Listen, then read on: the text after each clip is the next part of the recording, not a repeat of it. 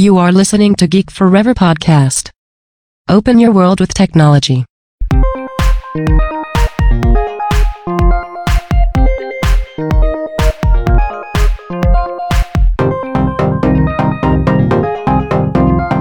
This is Geek Life.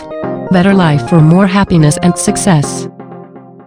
สวัสดีครับ ผมดนทลาดนจากดอดนบล็อกนะครับและนี่คือรายการ Geek Fly นะครับรายการที่จะมาเสนอแนววิธีการพัฒนาตนเอง เพื่อเปลี่ยนแปลงชีวิตของคุณและมุมมองที่คุณมีต่อตัวเองให้ดียิ่งขึ้นนั่นเองสำหรับใน EP นี้ก็มีเรื่องราวที่น่าสนใจเช่นเคย มาจากบทความของ Fast Company เป็นเรื่องที่ว่าด้วยปัญหาที่หลายๆ คนน่าจะพบเจอนะครับนั่นก็คือปัญหาในเรื่องของการอยู่ใน comfort zone นั่นเอง ซึ่งทาง Fast Company เนี่ยได้นำเสนอ 5 เหตุผลนะครับที่คุณควรที่จะออกจาก comfort zone ซึ่งแน่นอนว่าครับว่าในชีวิตเราเนี่ยมักจะชอบอยู่ใน comfort zone ซึ่งเป็นที่ที่เราสบายใจที่จะอยู่ เมื่อมีเรื่องเครียดๆทั้งหลายเนี่ยเรามักจะอยู่ในที่ที่เราเคยชินนะครับที่ที่เราทำพูดดูหรือกินสิ่งที่เรารู้อยู่แล้วเป็นสิ่งที่เราเคยชิน ซึ่งแน่นอนนะครับว่าเรื่องนี้เนี่ยเป็นเรื่องธรรมดาที่เราเนี่ยต้องยึดติดกับสิ่งที่เราคุ้นเคย แต่ว่าต้องบอกว่า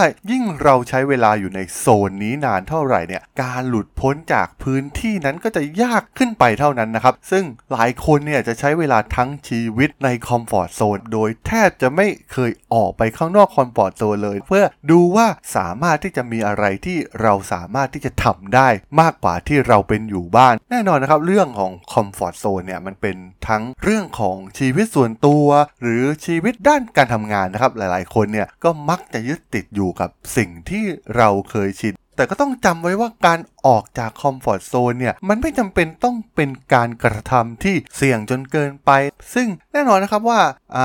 ตัวอย่างเช่นเราอาจจะท้าทายตัวเองนะครับให้พูดในการประชุมที่ปกติเนี่ยเรามักจะไม่เคยเอ่ยความคิดเห็นของเราออกมาเลย หรือว่าในชีวิตส่วนตัวก็อาจจะเป็นการเชิญเพื่อนบ้านใหม่ ให้ไปเดินเล่นด้วยกันพูดคุยกันบ้างนนะครับ หากปกติเราเป็นคนที่เก็บเนื้อเก็บตัวที่แทบจะไม่สูงสิงกับใครนะครับ ซึ่งนั่นเป็นการ เปิดใจทีละเล็กละน้อยนะครับ เพื่อก้าวข้ามออกจากความเคยชินของเราหรือส่วนของ comfort zone ของเรานั่นเอง ซึ่งแน่นอนนะครับว่าสิ่งเหล่านี้เนี่ยการค่อยๆทำนะครับ สามารถที่จะผลักดันตัวเราเองเนี่ยให้รับความเสี่ยงที่ใหญ่ขึ้น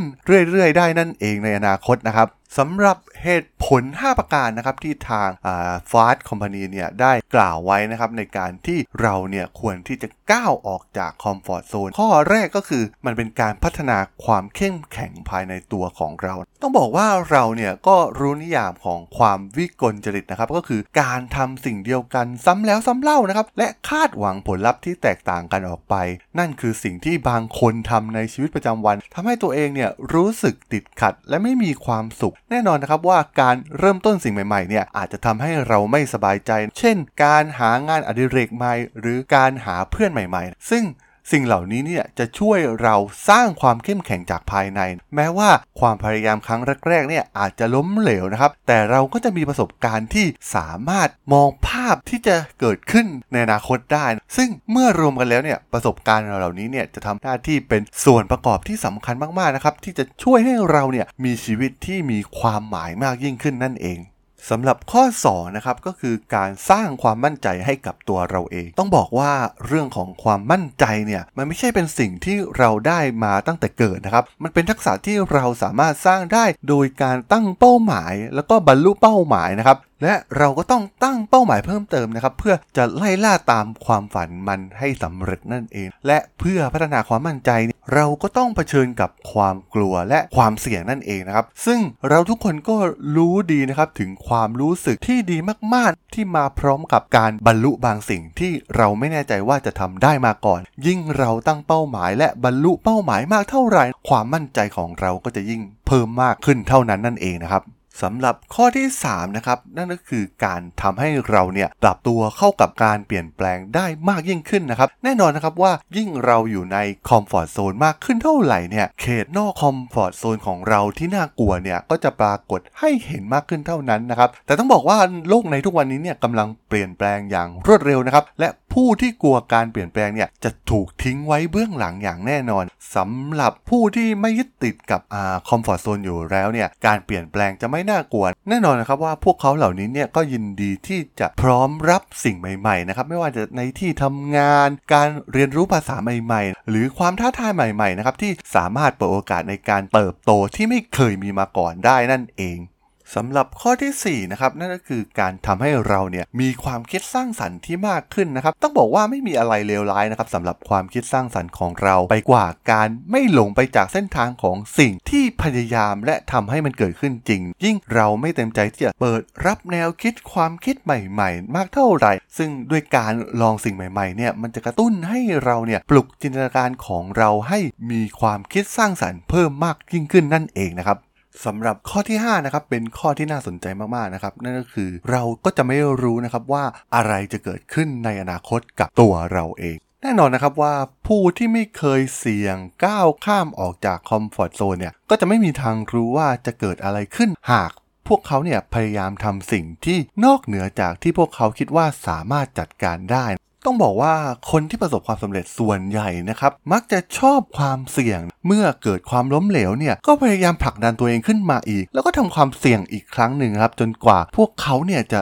สามารถก้าวข้ามไปได้สำเร็จ ซึ่งในหนังสืออย่าง The Art Kind of Smart ได้เล่าเรื่องราวเกี่ยวกับผู้คนที่ประสบความสำเร็จในสิ่งที่พวกเขาไม่เคยคิดว่าจะทำได้นะครับโดยพวกเขาเหล่านี้เนี่ยส่วนใหญ่ก็จะทำการผลักดันตัวเอง ให้อยู่นอกเหนือขอบเขตของคอมฟอร์ทโซนซึ่งการออกไปนอก comfort zone นี่เองนะครับที่ กลายเป็นวิถีชีวิตของคนที่ประสบความสำเร็จมากมายอย่างที่เราได้เห็นกันในปัจจุบันนะครับซึ่งแน่นอนนะครับว่าเส้นทางการใช้ชีวิตใน comfort zone เนี่ยเป็นสิ่งที่ปลอดภัย แต่เราก็มักจะได้รับบทเรียนนะครับจากการสัมภาษณ์ผู้คนอายุมากๆนะครับที่ใกล้จะสิ้นอายุไขไปแล้วเนี่ยพวกเขาเนี่ยก็มักจะกล่าวถึงความเสียใจกับสิ่งที่พวกเขาอยากทำมาตลอดนะครับแต่ไม่ได้ทำ ซึ่งนั่นก็ต้องบอกว่าอาจจะเป็นเหตุผลข้อสำคัญที่สุดว่าเราเนี่ยควรจะออกจากคอมฟอร์ทโซนในส่วนที่เราปลอดภัยเนี่ยโดยพยายามค่อยๆออกด้วยความเสี่ยงทีละน้อยทีละนิดนะครับเพื่อสร้างความแข็งแกร่งให้กับเรา